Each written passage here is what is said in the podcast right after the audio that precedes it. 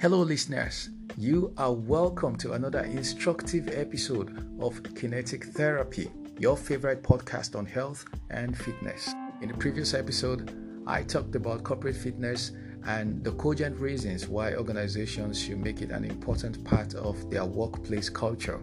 The content of that episode has not gone unnoticed. Well, I got this fantastic voice message from one of my listeners as feedback. Take a listen.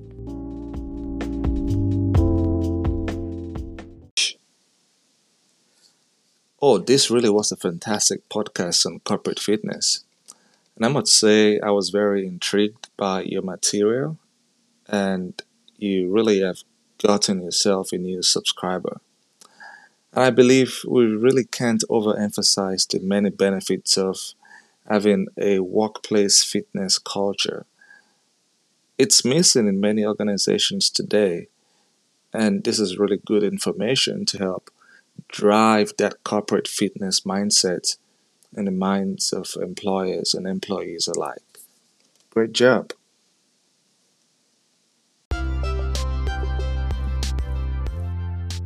A very big thanks to you, Charles, for that precise and concise voice message. I do hope that your company will sign up for one of our corporate fitness programs soon. You too can weigh in with your comments, questions, or suggestions by recording a voice message not longer than 60 seconds, and I'll get to air them in subsequent episodes. In this episode, I will be taking you back to the basics. Yeah, back to the basics as far as physical activity and physical exercise are concerned. The officially recommended amounts for adults and practical tips on how to make them an integral part of your lifestyle. So, what is physical activity to start with? Is physical activity the same as physical exercise? When you listen to professionals speak on health and fitness, or you read articles along that line, no doubt you frequently come across these terms. Sometimes it will seem that they are being used interchangeably as though physical activity is the same as physical exercise and vice versa. Well, Physical activity and physical exercise are not the same. Physical activity is any bodily movement produced by contraction of skeletal muscles which makes you burn or expend a substantial amount of energy than you normally would if you were in a state of rest. You see, the body expends energy even in a sedentary state. Why? Because bodily functions such as digestion, respiration, heartbeat, and blood circulation, metabolism uh, all require a level of energy to execute. So, physical activity makes you burn more calories than you normally would if you were in a state of rest. Let me further break it down to raw specifics. Uh, you brush your teeth, you have a bath, you clean and tidy up your apartment or a section of it, you prepare breakfast, lunch, or dinner, you dash to the neighborhood store to buy groceries, you take the stairs to your apartment on the last floor of a two story building. These are typical examples of physical activity. Remember that these activities of daily living require bodily movement to execute. And for bodily movement to occur, there must be contraction of skeletal muscles.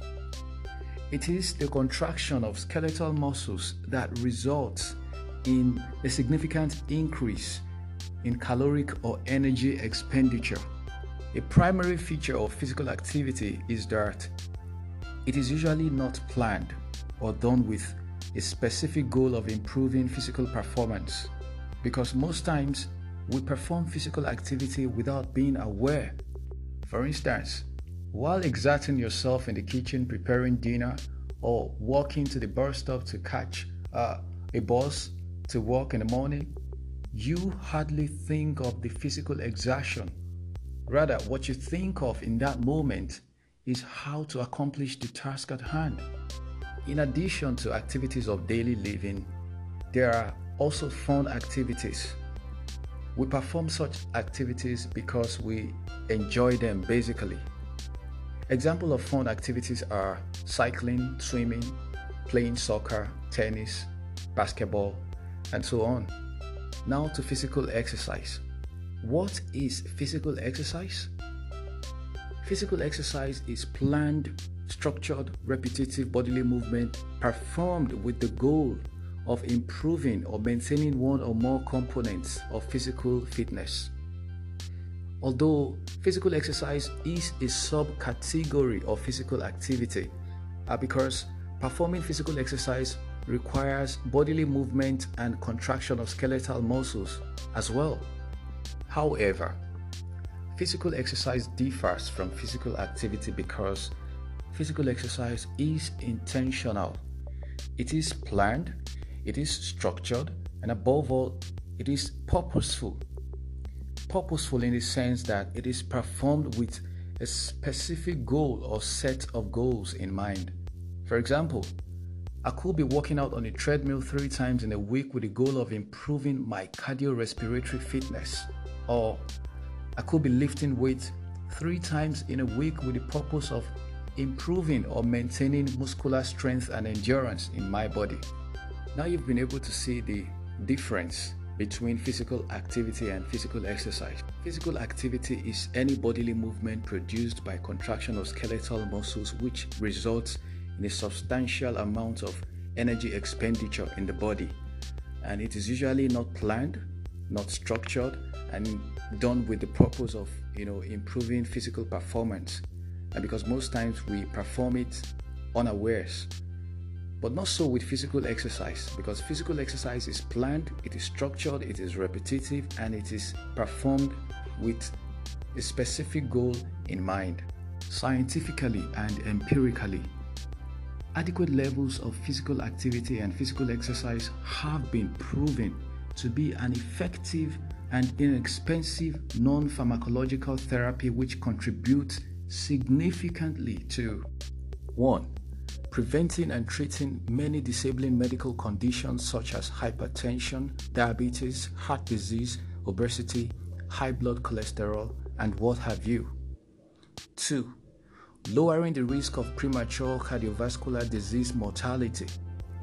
Now, just so you know, cardiovascular disease is the number one cause of death globally. Every year, over 17 million people lose their lives to cardiovascular disease. And three, adequate levels of physical activity and physical exercise also helps to improve the quality of life, functional capacity, and mental health. Fantastic!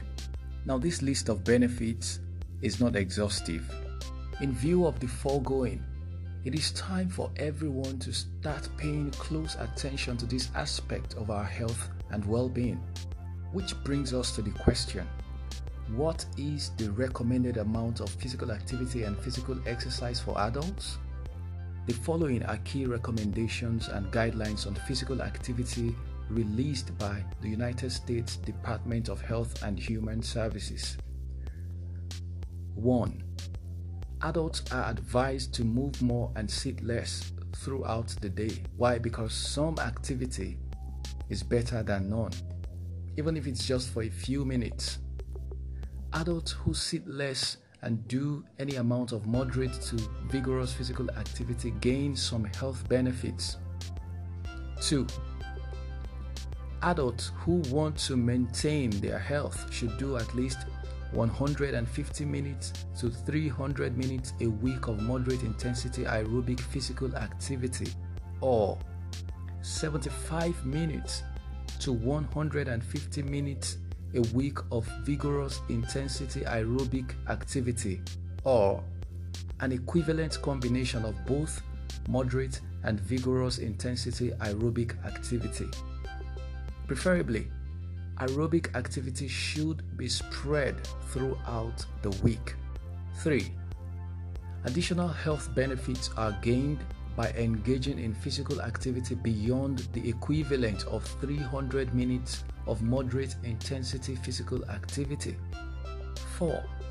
Adults should also do muscle strengthening activities of moderate or greater intensity that involve all major muscle groups on two or more days a week as these activities provide additional health benefits.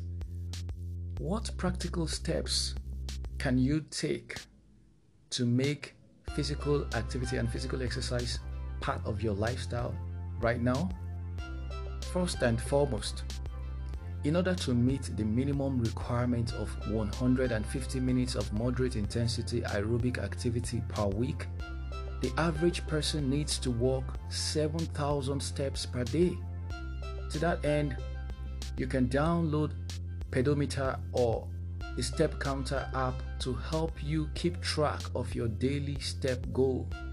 Therefore, setting a daily step goal and striving to meet it might pretty much be uh, the first action needed to get physically active for quite a number of folks out there. Second, choose an activity that you love doing and commit to a regular routine thereof. For example, swimming or playing soccer twice in a week. 3. Set movement or exercise alarms on your smartphones that remind you to get up and move or exercise. 4. If you plan to work out early in the morning, make sure to get your exercise kits ready the previous night and put them where you can easily see them, as this will help you get ready psychologically for your workout. Lastly, procrastination, they say, is a thief of time. Therefore, do not dither in your resolve to become uh, physically active on a regular basis. Truth is, there isn't a perfect time to get started in matters like this. The time is now. In subsequent episodes, I will be discussing social support strategies that you can employ to make sure that you get the adequate amount of physical activity and physical exercise with a view to improving or maintaining your health.